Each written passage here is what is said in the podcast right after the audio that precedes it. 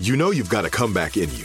When you take the next step, you're going to make it count for your career, for your family, for your life. You can earn a degree you're proud of with Purdue Global.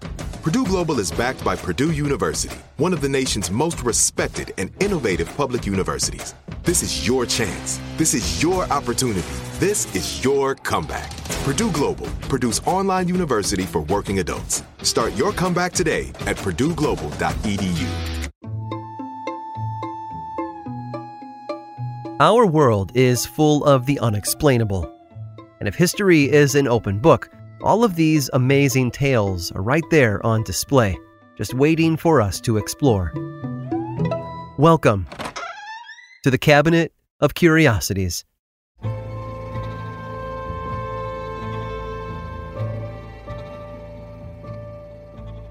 The Old West, a time of change and growth, of outlaws and renegades, gunfights in the streets, and swift justice without all the red tape.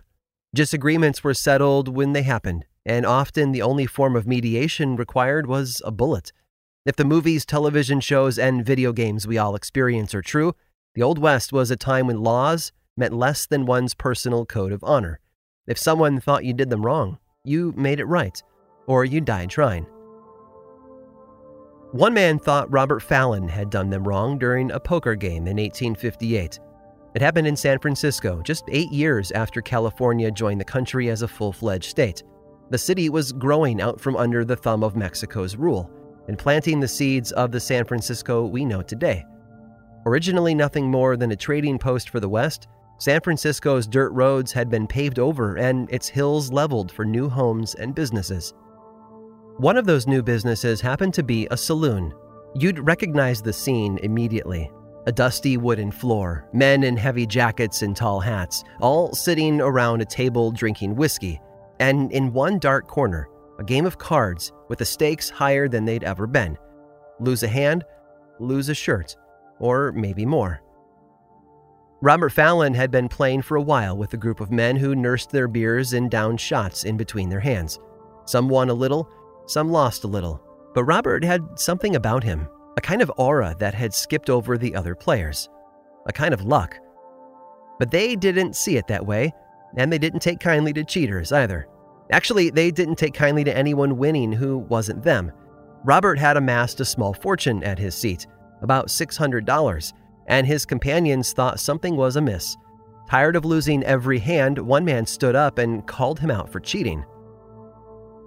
Robert, surprised by the allegation, tried to explain he'd done nothing wrong, but no one wanted to hear it. More excuses from a lying cheat, they figured, so they shot him before he'd had a chance to prove his innocence. His opponents, not wanting to stop the game for something as inconsequential as a dead cheater, looked for someone else to take his place at the table. The new player hunkered down in the dead man's seat, and the table gifted him with the $600 his predecessor had already won. Hand after hand, this new young man seemed to display a similar brand of luck as Roberts. He turned that $600 into $2,200 in no time, and just like before, his opponents weren't very happy. But before anyone could pull a revolver from their holster, the police burst into the saloon. Word had traveled fast, and they were on the hunt for the late Fallon's killer. They surveyed the scene and asked a few questions before telling the players that that $600 that Robert had won should go to his next of kin, and not this new card player. The players looked around, unsure of how to find Robert's family. They didn't know anything about him, where he'd come from, where he was headed. All of it was a mystery. The new player, however, this young man who'd almost quadrupled Robert's winnings that night, wanted to see whose money it was that he'd taken. He looked down at the body and got one good look at the face and then knew the money had been his all along. Robert Fallon had been killed that night, only to have his estranged son take his place. The two hadn't spoken in seven years. And that right there is what some might call the luck of the draw.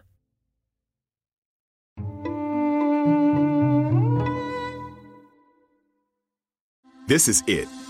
Your moment. This is your time to make your comeback with Purdue Global. When you come back with a Purdue Global degree, you create opportunity for yourself, your family, and your future. It's a degree you can be proud of, a degree that employers will trust and respect. Purdue Global offers working adults like you over 175 flexible degree programs to meet your specific career goals. These include associate, bachelor's, master's, and doctoral degrees and certificates. Purdue Global degree programs range from nursing to business to communication and more. Whatever your interest, we have the degree that will move you forward. You have the knowledge, you have the experience. Now it's time to get credit for the work you've done and earn the recognition you deserve with Purdue Global, Purdue's online university for working adults. You know you're worth it. We do too. So don't wait another second to get the degree that will take your career to the next level. Start your comeback today at purdueglobal.edu.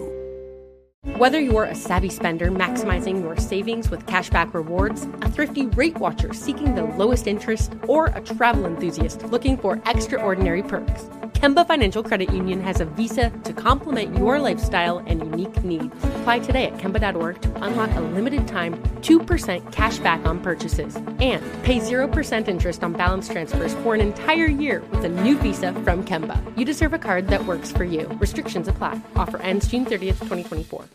Good sleep should come naturally, and with the new Natural Hybrid mattress, it can. A collaboration between award winning mattress brand Leesa and home design favorite West Elm, the Natural Hybrid is the culmination of these two companies' shared values premium materials, meticulous craftsmanship, and sustainable practices. Made with natural latex, responsibly sourced natural wool, and environmentally safe foams, the Natural Hybrid elevates your sleep sanctuary. Indulge indulges your senses and supports a greener tomorrow. Plus, when you purchase the natural hybrid, you're also helping fuel Leesa's work with shelters and those in need. Since 2015, Leesa has donated more than 40,000 mattresses to ensure children and families have a safe place to sleep. Don't put off a good night's sleep any longer. Get a Leesa mattress today for a sound sleep tonight. Visit leesa.com slash iHeart. That's L-E-E-S-A dot com slash iHeart.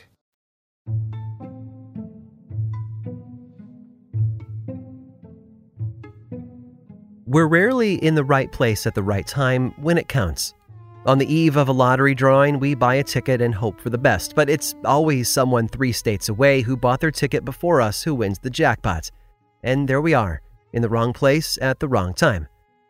In the case of Michael Dick, a carpenter and father from Suffolk, England, he'd been right where he needed to be at just the right time. He'd lost track of his daughter in the late 90s. He and his wife had divorced, and after the papers had been signed, she and their daughter Lisa moved to Sudbury. They hadn't gone far, maybe a handful of miles, but Michael somehow lost touch with both of them.